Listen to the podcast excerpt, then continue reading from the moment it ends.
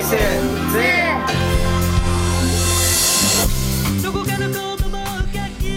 平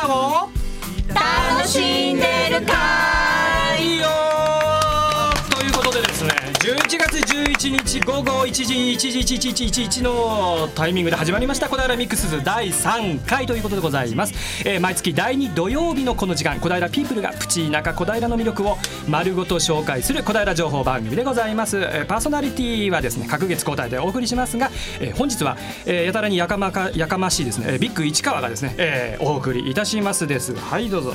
はい、皆さんこんにちは。小平観光まちづくり大使の女流騎士上田初美です。えー今日から一緒にパーソナリティをやらせていただきますのでよろしくお願いいたします。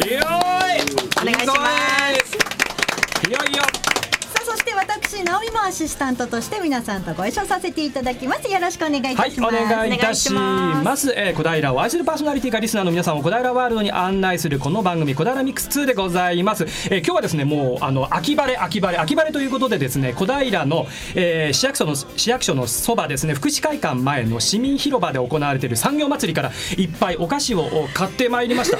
産そう産業祭りでね、ご当地グルメコンテストっていうのをやってて、はいえーお金をまあ当然お支払いいただいて、えー食べてですね、えーあのご投票をいただく。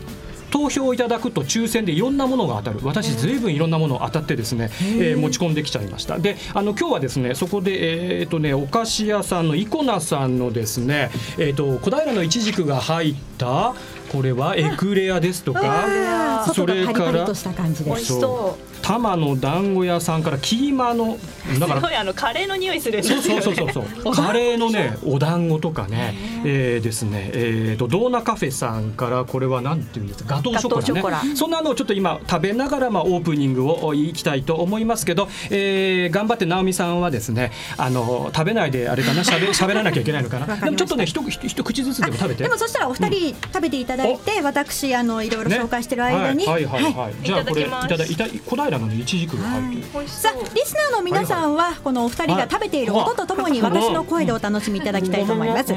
えー小平ミックス2までぜひ感想やメッセージリクエストなどをお寄せください。ファックスの方は零四二四五一の二八八八零四二四五一の二八八八メールアドレスは笑顔八四二アットマークウエストハイフン東京ドット CO ドット JP です。笑顔八四二は笑顔発信中と覚えてください。FM 西東京ホームページのトップ画面からもメールをお送りいただけます。ツイッターの方はハッシュタグ 842FM つけてくださいね。フェイスブックもやっていますのでぜひそちらも見てみてください。喋れますか？はい、喋ります。今で飲み込みました。面白いよ、これ。だって、いちじく味でさ、甘いのかと思ったら、甘いじゃそないね。大人の味です。そうなんですちょっと面白いよね。私も後ほどいただきたいと思います。そうね、そうね、食べたら本当喋れなくなるからね。あの、そっちで待機してるアウスターのあの金さんも食べちゃってね、これね、いろんなくですか？はいはいはい、どうぞどうぞ。えーそういうことでですね、ラジオの音が聞き取りにくいと思われてるあなた、FM 西東京はパソコンやスマートフォンでもお聞きいただけますよ。えー FM 西東京のホームページ、こちらを開いてですね、えー聞いてみてください。またメッセージもね、えー遠慮なくどしどしお寄せくださいね。この番組は若者の夢を応援するアウスタと自家焙煎の新鮮コーヒー永田コーヒークラブの提供でお送りいたします。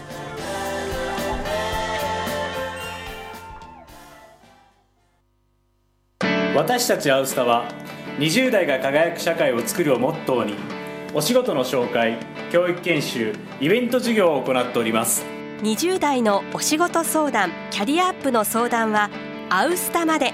詳しくは「アウスタ20代」で検索。新鮮で入れたてのコーヒーを味わってみませんか？小平にある直下式自家焙煎コーヒーの店永田コーヒーコーヒーの香りポエム。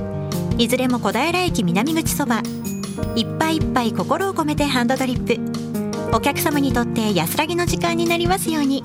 お待ちしています。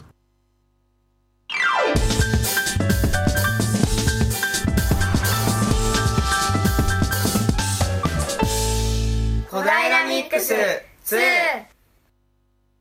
平市小平市観光まちづくり大使に小平の魅力を伝えてもらうために作ったコーナー言えた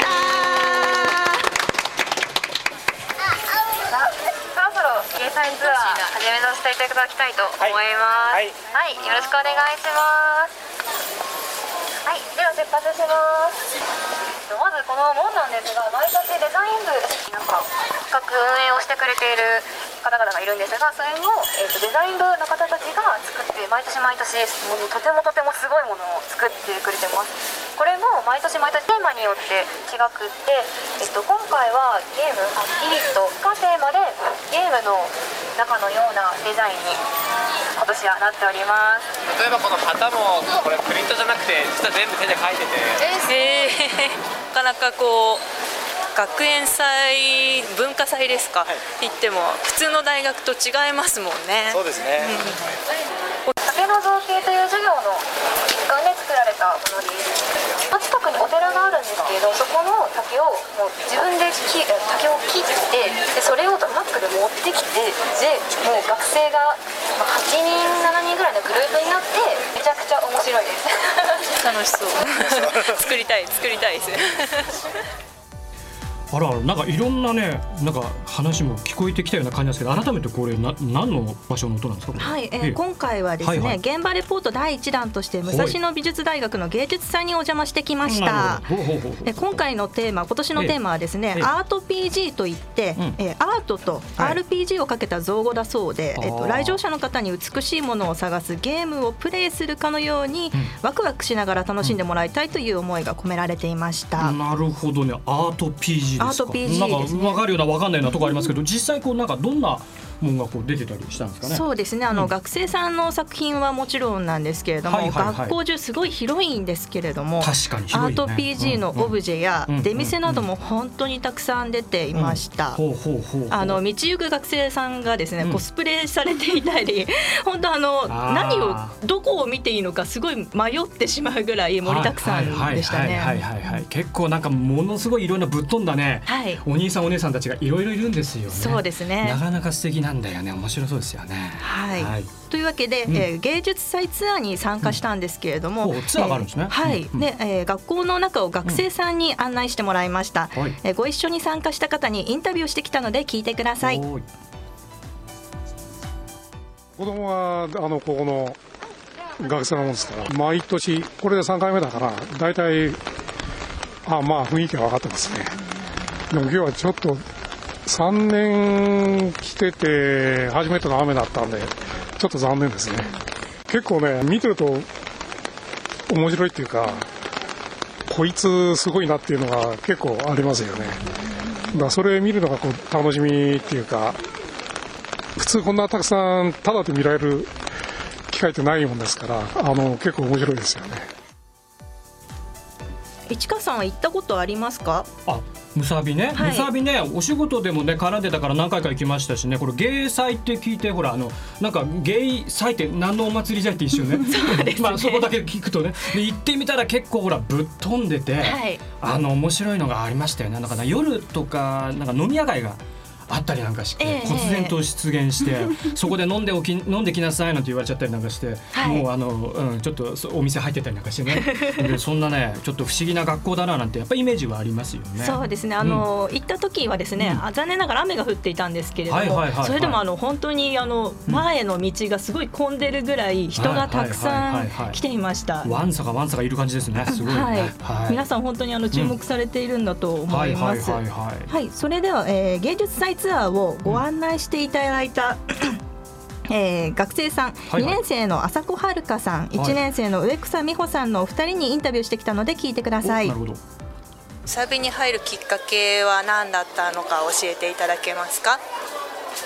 はい、えーっと、まあ、元から、まあ、小さい頃から絵を描くことは好きで、まあ、けど高校の頃は全然美大とかは考えていなくってむしろなんか看護系行こうかなみたいな全然違うこと考えてたんですけど友達が「私美大行くんだ」みたいな「え美大って何?」って思ってそこからもう美大のことを調べてあもうめちゃくちゃ楽しそうだしもう行くしかないと思ってそこから高2ぐらいからそうですね美大に向けての、ま、絵の勉強だったりをし始めたりしましたあと私は、えー、と最初は本当にあの美大に入るっていうのは全然選択肢なくてで親もそんなに乗り気じゃなかったので一回あの普通の理系の大学の建築の学科に行ったんですよ。それで建築の勉強を3年間ぐらいしていて。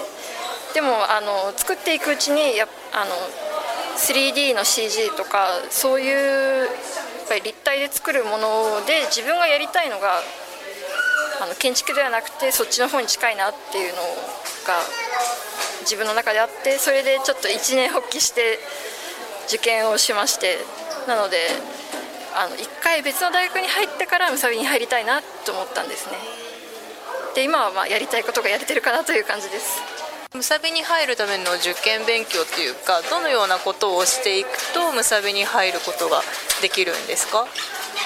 と学科によって試験の方法が違くってむさびの中でもファインっていう部類の学科とデザインっていう部類の学科があってでファインは油絵日本画版画、えー、彫刻かな？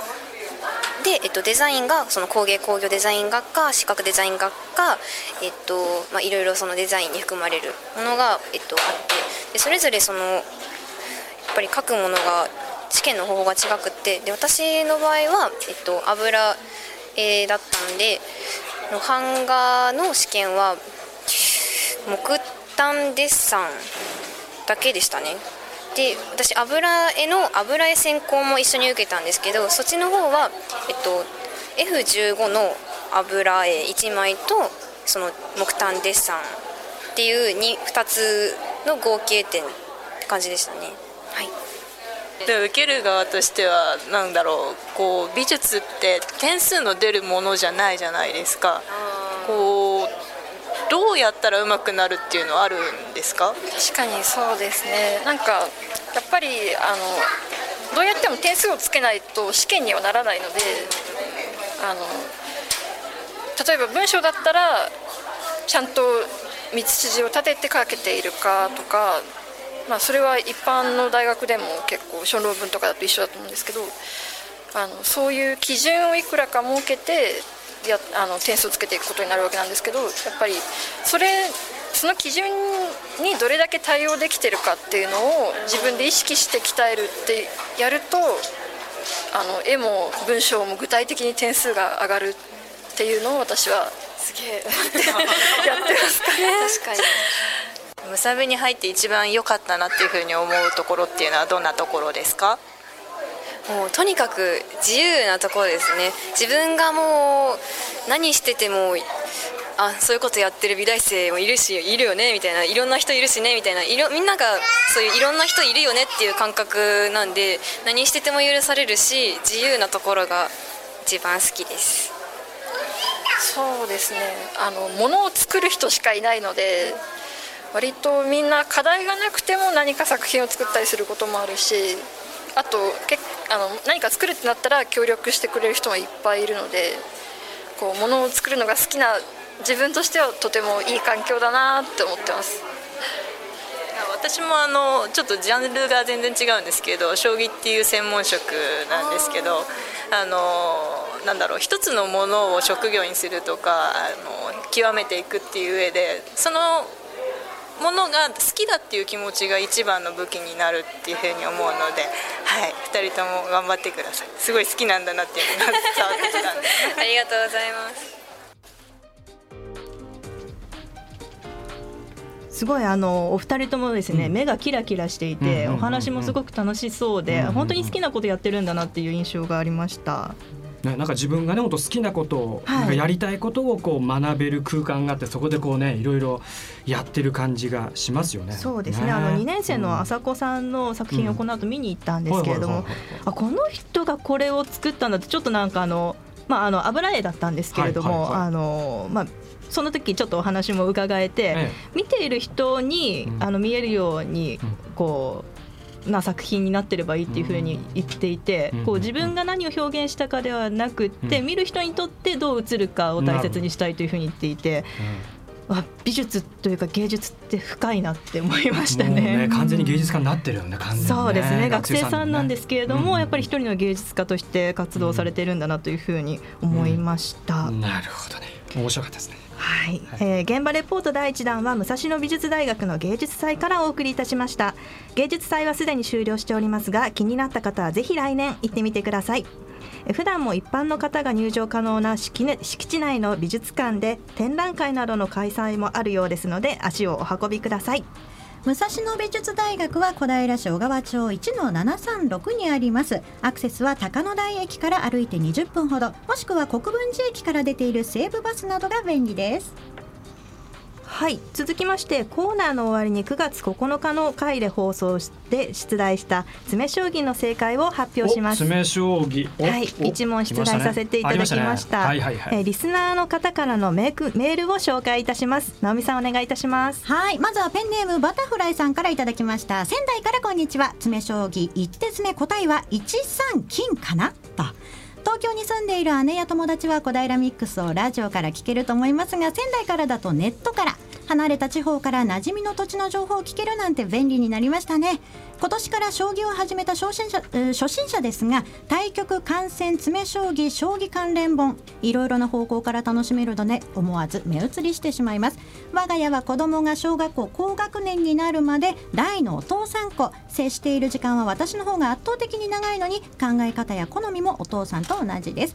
上田さんのお子さんはいかがですか？というメッセージありがとうございます。ありがとうございます。さあ続きましてラジオネーム上さん前回の放送楽しく聞かせていただきました。正解は一三金だと思います。上田初美上流棋士は仕事と子育ての両立で本当に大変だと思いますが夫の棋士の方もしっかり子育てしてくれそうで問題なさそうですね。実はいまいちでしたらこの場で厳しく吊るし上げてください、えーそれはそれで面白いと思います。ところで再放送などはあるのでしょうか？うっかり聞き逃すこともありそうなのでもし再放送やタイムフリーポッドキャストなどあると嬉しいです。ありますよ。さあそしてこちらは、えー、栄町のなおさんからです。回答は一三金でお願いします。今日は昭和記念公園で会社のバーベキュー大会です。食うぞー。めっちゃ羨ましい。さあそしてもう一人えー、吉本選手からも、はい、回答いただいてます。た吉本選手結構ね、将棋分かってます。あらららら嬉しいですねはい吉本君の回答は一三金。皆さん同じ回答となりました。同じですね正解は、はい正解は一三金です。はい。おみんな正解。二人とも正解でした。皆さん正解ありがとうございで。ますす素晴らしいなるほどねはい。はいというわけでえっ、とせ先週あの前回の問はい。題一三金だったんですけれど、はい。また今回も一題出題させていただこうかなと思います。はい。はい。えー口頭でまた出題になるんですけれども、はい。えー玉型守りの方ですね。うん。一二玉、二一桂、二二歩で攻め方攻める方ですね。一五桂、一六香、二四歩です。えーこれがですね、うんえー放送終了後、フェイスブック、ツイッターで、えー問題図と合わせて改めて発表いたします。皆さんのご回答を FM 西東京小平ミックス2詰将棋係と記載の上、ファックスかメールでお寄せください。ファックス番号ゼロ四二四五一二八八八メール笑顔八四二アットマークウエストハイフン東京ドット CO ドット JP です。えー1月13日のせ放送で正解者を発表いたします。えーではこの次回のこのコーナーは FC 東京の吉本さんが担当します、えー吉本さんお子さんのお誕生おめでとうございます、えー次回もよろしくお願いしますね、えー小平市観光まちづくり大使に小平の魅力を伝えてもらうために作ったコーナーでしたはい、それではですねここで一曲ちょっと聴いていただきたいんですね、えー小平のねこれゆかりのミュージシャン川村博さんって方あの元、えーソウルフラワーユニオンというねちょっとこれ有名な、えーバンドなんです、えーこちら川村博さんの、えー待望のファーストアルバムが実は出まして非常に小平盛り上がってるんです「喜びの歌」というですね素晴らしいアルバムができました、えー聞いてください、えー川村博さんの「渚から」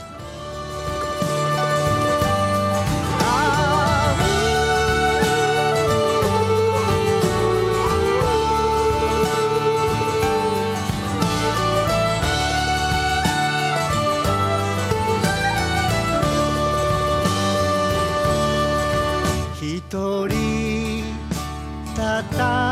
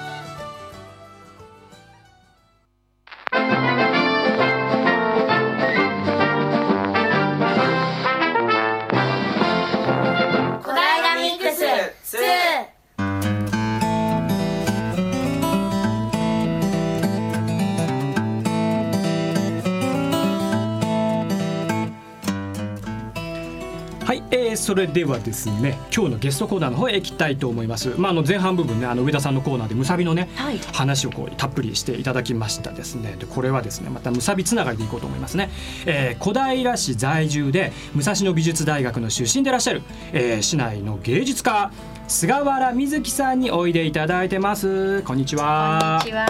こんにちは。お美しい女性がですね、お前に座るとこう私も緊張してしまいまして全然喋れないんでございますけどね、ももう何から行こうかしら。っていうような感じなんですけど、あの、市内在住の芸術家なんていうのね、ちょっと硬い感じしちゃいますけど、まずあの菅原さんのですね、まあ肩書きなんていうのを教えていただけます？えーっと肩書き。ってないんですけど。ないんだ、いい ね、フリーよ、まずそこが違うわ。肩書きはないんですよ。歌う公務員とかその全然違うわ。ね。い。いよ。もかっこいいですけどね。全く肩書きがなくてごめんなさい。はい。どういうことを普段やられてるんですかね。何をやってるんでしょうね。何やってんでしょうね。もうトークがね進まねったらいらっしゃる。ごめんなさい。もう帰ってこない。もうわけわからないことを日々やってますね。わけわかんはない、そう芸術家だもんねさっきのだってね学生さんも言ってたもんねもうほとんどわけわかんなかったですけどだって聞いててね そそれは言い過ぎだけどでもいろんなことをこう多分やっておられるで今日はあの菅原さんがねこう市内でこういろいろやられている活動の成果って言ったら何なんだけどいろいろこう持ってきていただいてるんですけどこそれそれ何ですか？それ見せてくださいそれそれ何まあ小平市ということだったので、なんか小平市に貢献してる何かってあったっけな、私なんて思いながら。うんうんうん。なんだけど、えーうん。それは何なんです、まあ、でも小平に住んで30年ぐらい以上かな、になるのでやっぱりはいなんだろう、小平には愛着があってこう、うん。まあ、いろんな仕事とか看板だったり、はい。えー、と小平市内の、はお店の看板だったり、まあ、そんな壁画だったおり店の看板とか壁画どんなもの、どんなところを書いてるんですか？うんと今たまたまここ開いてるのが、うん。ええ。えー、と新小平駅前の近くにあるはい。アリシアさんってあの、アリシアさん、えーと何のお店です？それ。えー、となんだろう、えーとうん。ペルー雑貨とかを売られてペルー、はい。ペルーの雑貨。よくこれ、はいこの前通ったとこはで、あーあ水木ちゃん作ったでしょみたいなことは言言われる、えー、と新小平駅武蔵野線のね新小平駅からこう南に伸びてる通り山王通りっていうんですね。あのあの通り沿いにある、えー、なんかペルー雑貨のこれ写真それちょっとあの映像の方あっちの方に。映像映像があるんですね。ね。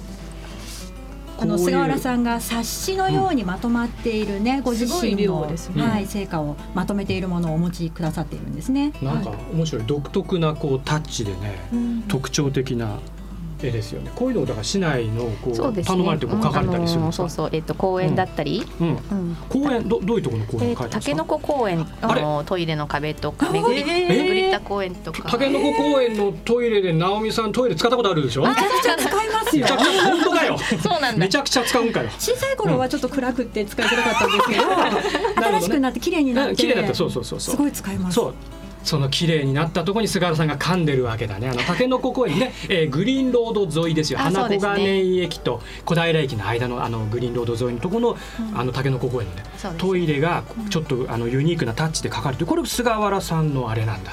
作そう品だったんですね。ね。相当前ですけどね。ね。まあ、はい。心して用を足さなきゃいけないです我々は。私あのよく行ってたんで、今す。ごいびっくりしてます。あそうだよ。そうだ。はい、たけのこ公園で遊んでいた。結構たけのこ公園ってなんかいろんなイベントに小平で使われるんですね、はい、そうですそうです。よく行っていて、ね。子供の時にねね使ってたんですよね。はい。ね。びっくりしました。なるほどね。いろいろだからやられてる。絵を描いててで肩書きいろいろあるって他にもなんか市内でやられてるんですか？市内で市内でうーんと市内で英語えっと関係とかなんか資料を見まると、ああのまあ、うん仕事としてはなんだ、あ小平市の2つの小学校で英語と図工を教えてたり、ほいほいほいほいほいほい、あじゃあ小学校学生あの小学生だね。小学生中学生のとこ入ってって美術を教えてたりするの？そうあのうん。放課後クラブだったり、うん。あとはなんだ？あの、うん、と。えーとまあ、あの担任を持ってるわけではないのでもちろんねそりゃそうだね。市川さんみたいに公務員ではないんですけどそうそうそうそう、教えてってこういうあのすごくアーティフィシャルなこう世界をこうあもう全然。小学生。あ全然。あ全然そんなアートではなく。どんな風に教えてるの？小学生にうーんどんな風に、うん。もう普通に教えてます。ごめんなさいね。もう市川さんのノリにどうついていけばいいか。絵を教えてるんですか、それとも何か創作物？えっと図工図工放課後クラブの図工をやあってたり。放課後クラブにこうね、はいはい。あうん。そうかそうか空いてる時間っていうか放課後のね、そうですね。うん、時間取ってこうやってたりしますよね。であの地域の方がいろいろ入っていって小学生中学生とこう関わりを持ちながらこうやってるとこですよね。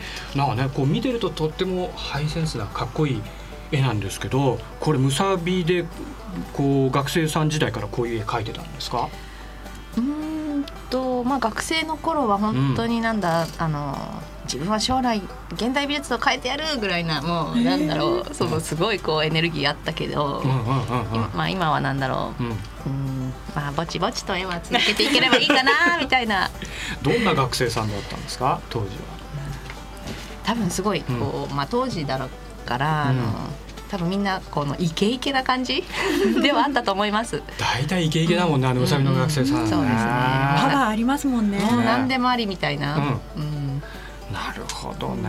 なんか面白いなんかエピソードなんてあったりします？面白いエピソード、うん。面白いエピソード。まあなんだろう当時はあの、うん。今みたいに8時に校門全部閉めちゃったりとかなんかそういほうなんだろう門限みたい門限っていうんじゃなくてなあんてまあまあ時間になればもう縛るでしょうね今はうんなるほどね。なんかそういうのもすごい緩かった気がするし、うん。うん。なんか酒飲みも本当に多かったし、飲んでたんですか？そうですね。あの学生学生さんっていうかあのそこら大学辺から。の中で。そうそう鍛えられつつ。なんかね今に至ってるみたいな。学生時代から飲み続けて ね。飲んでは絵を描いて飲んでは絵を描いてあみたいな。な。ん。か今の学生さんはなんだろう、えっ、と例えばだけど、うん。昔はむさびと白梅の学生さんはすぐに見分けがついたんだけど。今はな白梅なのかな？むさびなのかな？っていう見た目ではあんまりわかんないんだけど、うんうんうんうん。そうそうああそこのね高野台駅のこう周辺をね学生さんがこういっぱいいますからね、うん。本当ね小平はね学園都市でね。いやむさびでも面白いですよねやっぱり行くとね、あのこの間前し前にね仕事で行って授業でこういろいろお話を私させてもらったの。そしたら教室の後ろの方から湯気がもくもくもくもく上がってきて「あ君たち何やってんの?」って言ったら「あご飯炊いてます」とかって言われて。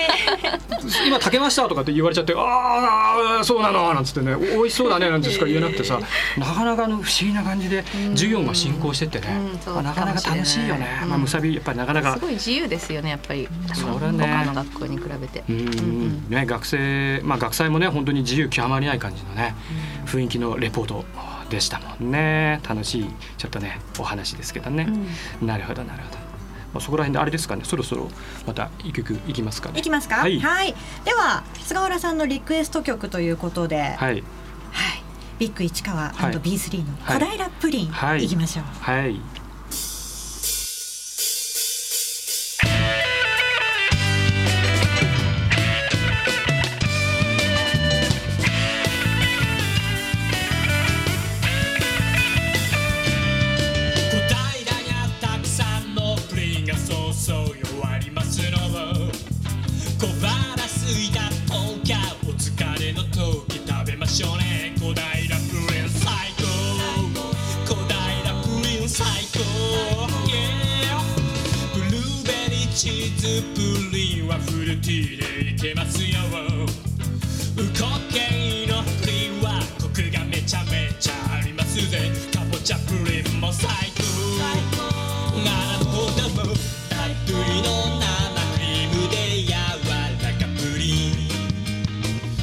ン和菓子屋さん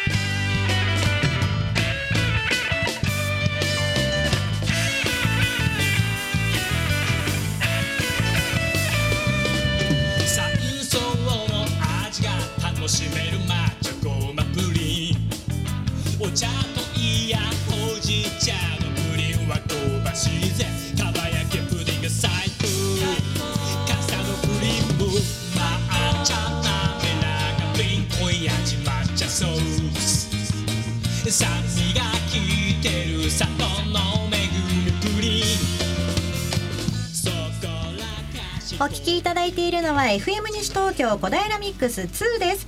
今日は小平市在住いろいろな肩書きを持っております菅原瑞希さんをお招きしてお話を伺っております。後半もよろしくお願いします。お願いしおます。願いします。で、むさびのね、なんかあの学生生活っていうのはね、いろいろ今伺ったわけですけど、まあ前半の上田さんのコーナーでも芸祭の話なんか出てましたけど、えー、菅原さん自身は学生の時はどんな作品作って出したんですか？どんな作品作ったかな、うん。やっぱり油さっきの学生さんもそうだったんだけど油の中の版画っていうのを専攻してたんですね、うん。のシルクスクリーンをやってたんですけど、うんとそうだな。どんな作品作ってたかな？とにかく大きいのを作ってましたとにかく。大きいとにかく大きいの。そうそうそうそう。どのぐらいのの大きさなんですか？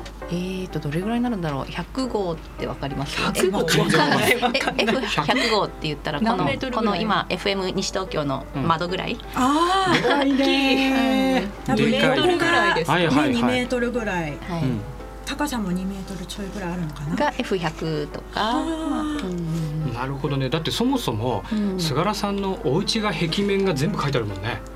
絵が描いてあってね。お家が彩られてるんですか？まあうんそうですね。そう、うん、子供たち子供たちと一緒に書いたんですけど。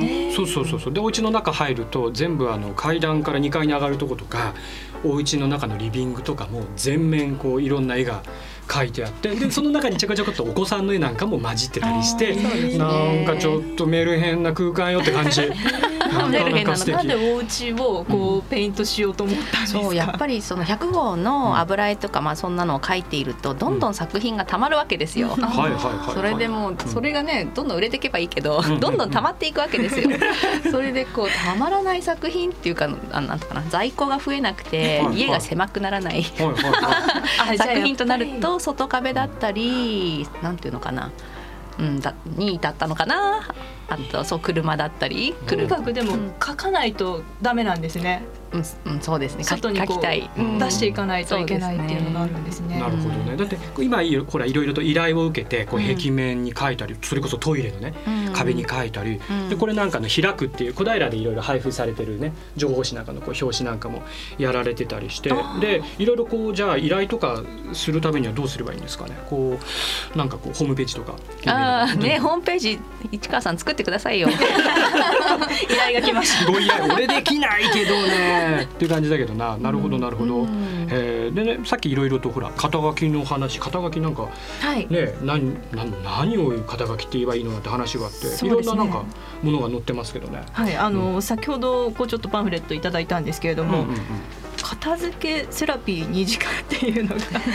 か片付けセラピー？片付けセラピーっていうのがちょっとななんでしょうねこれは。これこれ何なんですか？えっと片付けのそのなんだろう、えー、と辰巳渚さんっていう方が、えーとはい。捨てる技術っていう本を書いた方なんですけど、はい。があー作ってる資格なんですね。うん。でそそれを割と最近取ったんですけれども、はい。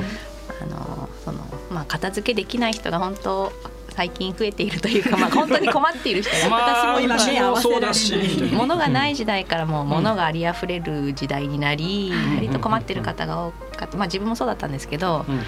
そうそうそう片付けセラピストっていう、まあうん、一級という資格というのを取りました。本当にこれあの、ん。見ていると、うん。確かに何が肩書きなのかわからない。他には通訳とか翻訳とか、うん。あと英語でクッキングっていうのも英語でクッキングどんな感じでやるかちょちょっとやってもらえます？英語でクッキング。英語でクッキングですか、うんうんあー What's today's recipe? あー何？ちょっとあの、今日のなんだろうジャパニーズプリーズって言って。Let's make something in English today. おー来たね来たね来たね。Today はわかる Today. Today はわかるぐらいの感 English じ。today we have a lot of sweets here, like chocolate cakes and dangos and what else? Uh, cake or something? うんとそうよね。まああのキーマの彼でございますってベタベタ日本語で返すしかない俺ですけど。急に振られたのでちょっとごめんなさい。いや素敵素敵。英語はじゃあもともとお話得意なんですか？うんまああの別にこれを職業にしようとしてたわけではなく本当にアーティストになろうと思ってたんですけど、うん絵では食べられずやっぱり私は自身はシングルマザーなのでのそう食べていくために、絵ではなくとりあえず、収入のある英語の方に行きそこから何十年という感じですね。なるほどね。絵を描いてだからこういういろいろねあのセラピー片付けセラピーね、面白いですよ。2時間で3000円からとかね。ね。それ本当に前に作ったチラシなんで、おうおうおうあ英語んまり読まないあんまり読まないように。なるほど。めちゃめちゃ読んじゃうけどね、まあ、読んじゃうけどね。だって英語のレッスンとかね、いやでもいろいろな相乗効果でアうん。ートにもいい影響出たりします？うーんどうなんだろう。まあつながりはあると思いますけれどもね、うんどうつながってるのはちょっとよくわからず。今後つながっていくかもしれないですよね。いろんなことに発展してね、で今なんかもっかこう力を入れてる活動とかそういうのっていうのはあるんですかね？もっか力を入れてる活動、うん市川さんはあるんですか？私ですか？私はねダラダラとかってマイクの前で喋ってね時々歌ったりっていやそういう話じゃなくて、あはいはい。これ資料で見るとねこれはい。上川ハウスっていうのがやっておられるってこれは何なんですか？上川ハウス上川ハウスは、はい。えっ、と一年前ぐらいに、うん。えっ、と一軒家を借りたんですね。古い一軒家なんだけはいはいはいどは、い。えっ、と大家さんが、はい。もう古くてあの。住む住んだりするのには家族が住んだりするのの地震があったりして心配だからっていうんで、寝泊まりしないっていう約束であのすごく安く、えー、と貸していただいて一軒家ね、うん。一軒家、はい。えー、と6畳が、えーと123 5, し5部屋。5部屋もある、はい。一階二階で、はいはいはい。でそれをまあうん。ちょっとリフォームして、はいあの今あの使いたい人に貸しながら自分のアトリエもうん。兼という感じではいはいはい。1時間200円で貸してるので。そう。ずずいぶん安いけど。そうなんですよ。なななどうどういう人が借りてどういうふうに使うんえっと、むですか、さびの学生さんもよく借りに来るし、はいはいはい。あとは、えっと、撮影とかでも使われてるし。さ撮影、あの写真撮ったりとかってこと、なんか映画作ったりとか、はいはいはい。映画あロロケしちゃうってことですか？そこで感じみたいですねはい。えー、どどんな映画撮ったりしてるの、あなんかそう、よくわからん。いろんなの。いろんなの、はい。えーそっかそっか、うなんかあのなんか怪しいの撮ってたりってあ情報もあったりとかね。そうそうそうなんです。いろいろね面白いのがあったりするわけもうですね。何でもあの、うん。まああの敷居があの低いので上川ハウスは、うん。その、うん誰でも使えるように。じゃあでも将棋でやるときお借りするっていうのも。ぜひぜひ使ってください。100円。200円で。そこに目光らしちゃダメでしょ。ダメですか？ダメでしょあなた。ちゃんとね お金出してるなこうやって札束積まないと上流棋士が 失礼いたしました。ダメでしょ？ね。そうか。学生さんがねで私一回ねこの間の実はですね上川ハウス行かせていただいたんですけど、面白かったの。とっても学祭のね最中だったんだけど2階はね学生さんが2部屋を借りて自分の作ったやっぱりね作品を展示してたの。絵がこう飾ってあったりとかなんかわ俺がもう全然分かんなかったのはなんか鏡の台が置いてあってそこに朝切った髪の毛がこう置いてあって、なんかこれは何なんだろうみたいなこう。アートなんだ。そうアートなのよ。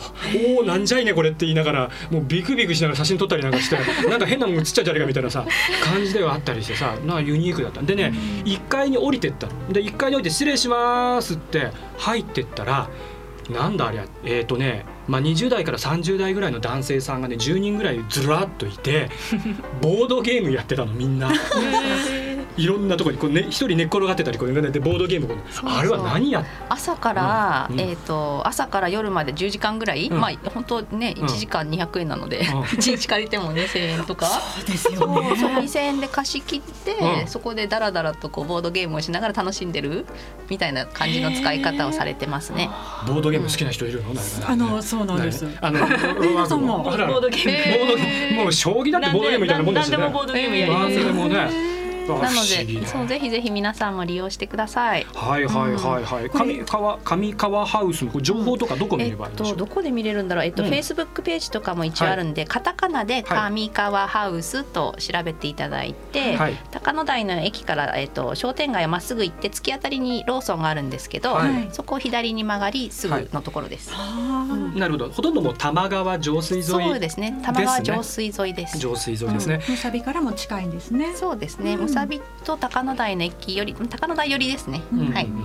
だってあの玉川上水べりをね散策していただくと本当にあの上水沿いなので、えーでアートフィシャルなですねまた壁面にこれがまたなってたりするんです。壁にいろいろ書いてあるの、目印になりだからすぐわかると思いますんでね。川上川ハウス使っていただきたいと思うんですけどね、まあもうそろそろ時間ですか、はい。電話番号もしうんお電話番号。あるようでしたら。はい、えっ、とそうですね。えっ、と一応住所が上水新町の2の27の12が上川ハウスで、えっ、と使いたい方は042 346 3355まで連絡をください。はい、上川使いたい方は菅原さんまで346のね3355-042-346の3355でございますけど、えー最後にですね、まあ、これから、まあ、どんなこと小平でまたやっていきたいですかなんていうのがあればですねお聞かせいただきたいと思いますけども。これから何をやっていきたいっていうかあのなんだろう、えっ、とまあ小平これだけやっぱり住んでるととても愛着も湧いてきて浄水も素晴らしいし、なんかあのどっちかっていうと守っていきたいっていう感じですかね。なるほどなるほどね。うんやっていきたいというより。なるほどなるほど、うん。まあ今いろいろなことをね、あーいろんなことを展開ねね。されてますから上川ハウスその他もろもろいろいろやっていただいてまあ本当に楽しいですね。菅原さんのワールドを小平でまた広げていただきたいなとはい。い。うところでですね今日は小平市在住の芸術家菅原瑞希さんをお招きしてお話伺いました。どうもありがとうございました。ありがとうございました。ありがとうございました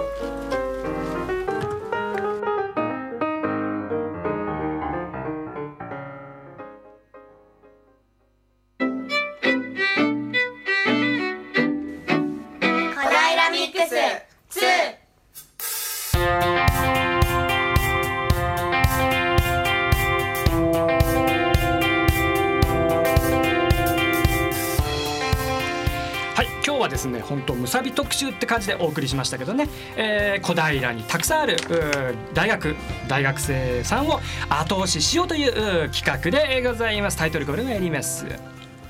小平の若者金さんに聞けはい。はい、えーこのコーナーでは株式会社アウスタの金さんこと澤金之助さんに今時の学生が持つ悩みに答えていただきますはい、では金さんよろしくお願いいたしますです。いいやーこんにちは。楽しみにしてました。いやいやいやいやいやいや待ちに待ってました。待ちに嬉しいね、もうね盛り上がりましたから、ねはい。本当今日もねよろしくお願いします。と思いますけどね。よろしくお願いしま。えー今回はですねまあ2ヶ月ぶりでございましてですね2つのご質問ね。えーはい。い、ただいておりますのでお願いいたしますね。はい。えーまずねこれ一つ目。ちょっとね二つの問題にちょっとね関連してるんです。はい。まず一つ目聞いていただきたい。えー津田塾大学のオフショルの神さんという方、えー、19歳の方ですね。からの質問でございます。もうたったこうワンセンテンスなんですけど。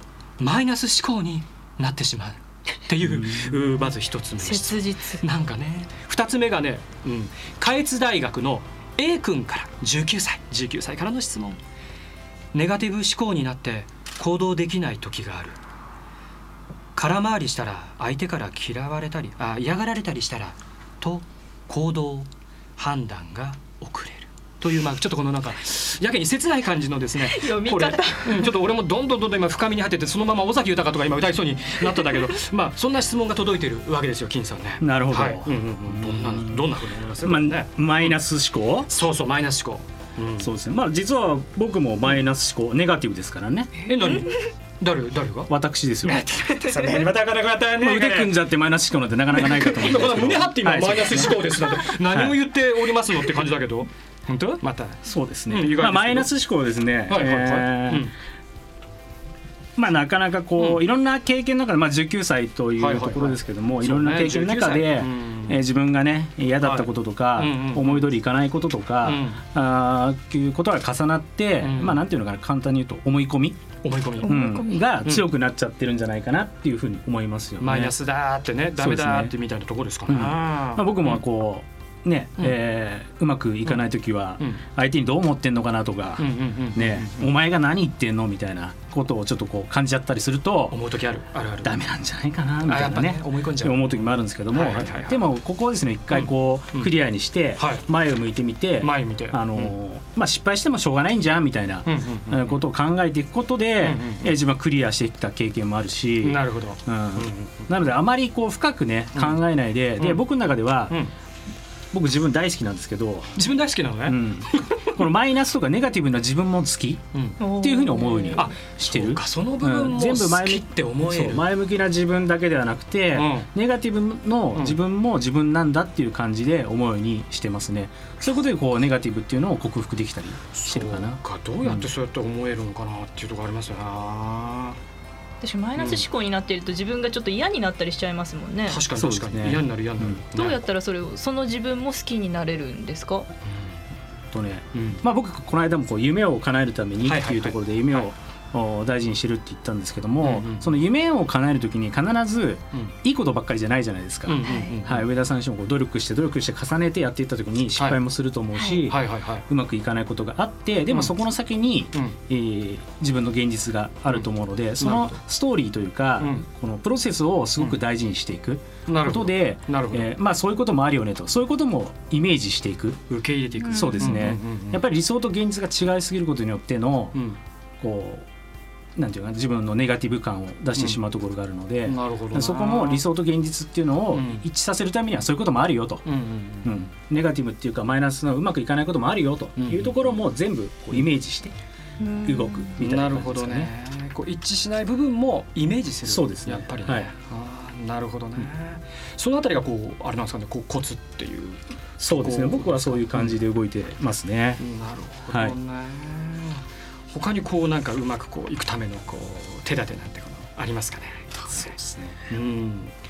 いろいろとこうね空回りした時うまくこうやるとかね。かなりですね、今日僕ここに来る時もですね、はい。この時間、うん。すんげえイメージしてきて。でみんななんか楽しそう楽しそうに喋ってんのみたいな。なるほど。ねどういうふうに入っていこうかな、またちょっと切り替えちゃったりなんかしてね、うんうんうんうんいうわけですよ。でもさ今日午前中は津田塾大学のところに、えー学園祭ですかね。あ学園祭行ったんですよ。はい、ご挨拶してきて。津田塾行ったんですよね。はい。はいはいはいはいはい。でそこのインクルーシブ教育支援。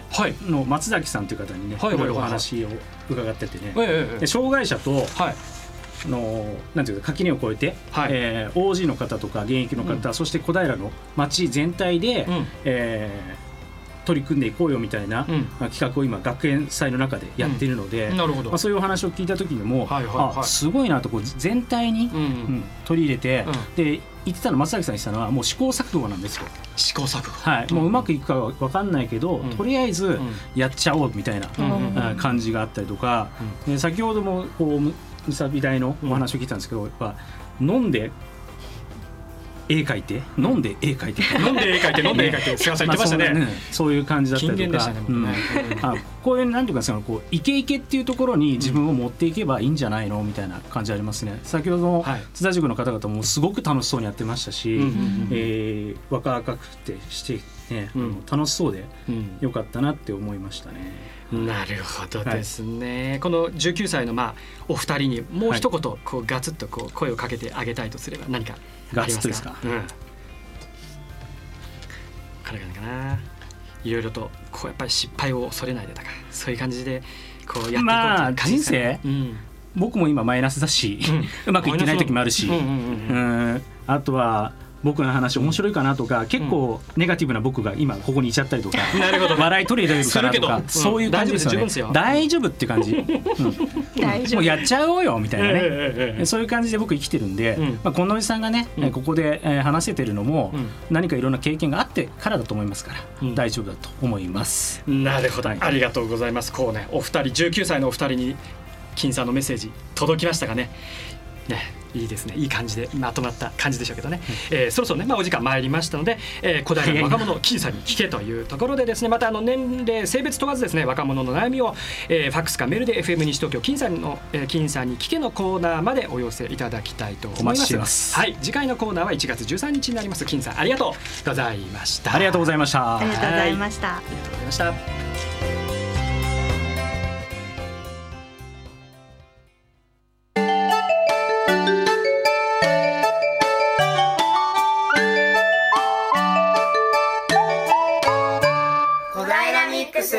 ス2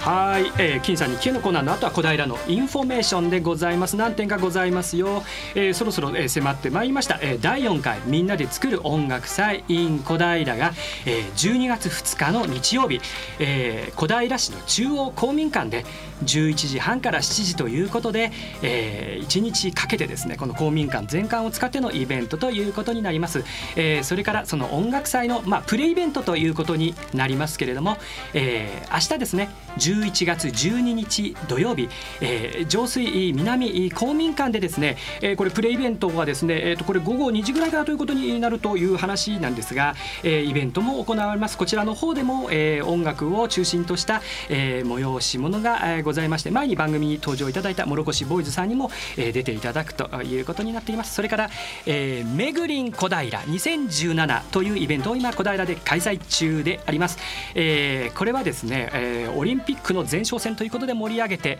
いこうという話でクイズスタンプラリーをやっています。小平市が主催小平観光まちづくり協会に、えー、詳しくはまあお問い合わせいただきたいんですが、えー、市内のですね14施設のうち、えー、7施設で、えー、クイズに答えてえー、スタンプを押すと豪華賞品がゲットということでございます、まあ、ルネこだいらブリヂストントゥデイ木漏れ日の足湯ムーちゃん広場中町テラスふるさと村、えー、多摩六都館も入ってますねいろんなところで、えーえーですね、クイズに答えていただいてスタンプを押すと豪華賞品インゲットでございます。はい、あ失礼しました。先ほど、えーと、みんなで作る音楽祭のプレイベントのところ、えーと、明日11月12日は日曜日でしたね。失礼いたしました。11月12日日曜日明日上水南公民館でプレイベントが、えー、行われます。以上小平インフォメーションコーナーでした。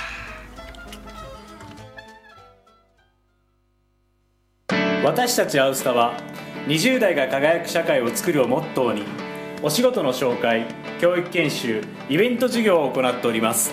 20代のお仕事相談キャリアアップの相談はアウスタまで。詳しくはアウスタ20代で検索。新鮮で入れたてのコーヒーを味わってみませんか？小平にある直下式自家焙煎コーヒーの店永田コーヒーコーヒーの香りフォエム。いずれも小平駅南口そば。いっぱいいっぱい心を込めてハンドドリップお客様にとって安らぎの時間になりますように。お待ちしています。ダイナミックス2はい、えー、お聞きいただきました。小平ミックスいかがだったでしょうか、えー、ここでですね一つメールがですね上田さん宛に届いてます、はい、えー、上田さん大好きです。もう本当すごく好きです。好き。アイラブ初見タイトル獲得に向けてこれからも頑張ってください。追伸、えー、これ詰将棋の方ですね、えー、クイズの答え。13愛でお願いします。愛を意味がわかりません、えー、ラジオネームポールマッカトニーおさんで、えー、ございます、えー、無視していこうと思います。えー、不正解ですね。もうまあ不正解ですよね。こんなものは、ね、切り捨てましょう。ありがとうございます、はい、ということでですねまあまあ、現在は、えー、秋晴れのねこう空の下産業祭りやってます。今日は、えー、4時まで。明日12日日曜日は午前9時から、えー、午後3時までやってます、えー、楽しいイベントがいっぱい繰り広げられて、えー、おりますからぜひ皆さん足をお運びいただきたいなと思います。初見さん、はい、どうでした？今日は。そうですね。あっという間でした、はい、今回初めてそのコーナーで、うんうん、えーと、芸術祭行ったんですけれども、うんうん、なんでしょう？あのそれをうまく伝えられるかなっていう不安あったんですけれども、うんうん、あの学生さんのキラキラが少しでも伝わればよいいかなと思いました。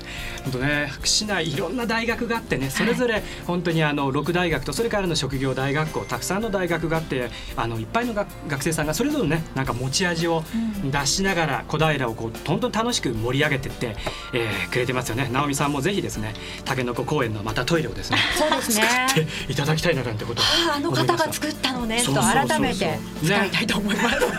何のこっちゃっていう締めに、えー、無理やりなって、えー、しまいましたけどね。えー、金さんもどうでしたか？ね、津田塾祭ね、本当行かれて楽しかったと思いますけど。楽しかったですね。ね、本当にね。うん、いろんなエネルギーをね、はい、感じて、えー、来てこられてまた今度もね、えー、また、えー、学生さん向けのねメッセージをガツンとですね入れていただきたいなと。帰りに竹の子行ってきます。用も足して、はい、おトイレの壁画を、ね、そうですね。鑑賞しながらっていうなところになろうかと思いますね、はい、さあそして産業祭りはは今日午後4時までそして明日は午前9時から午後3時までということですのでぜひ皆さん行かれてみてはいかがでしょうか。お願いします。次回12月9日のこの時間を担当するのは沼崎直隆さんと小林陽子さんです。小平市観光まちづくり大使 FC 東京の吉本和則選手も登場いたします。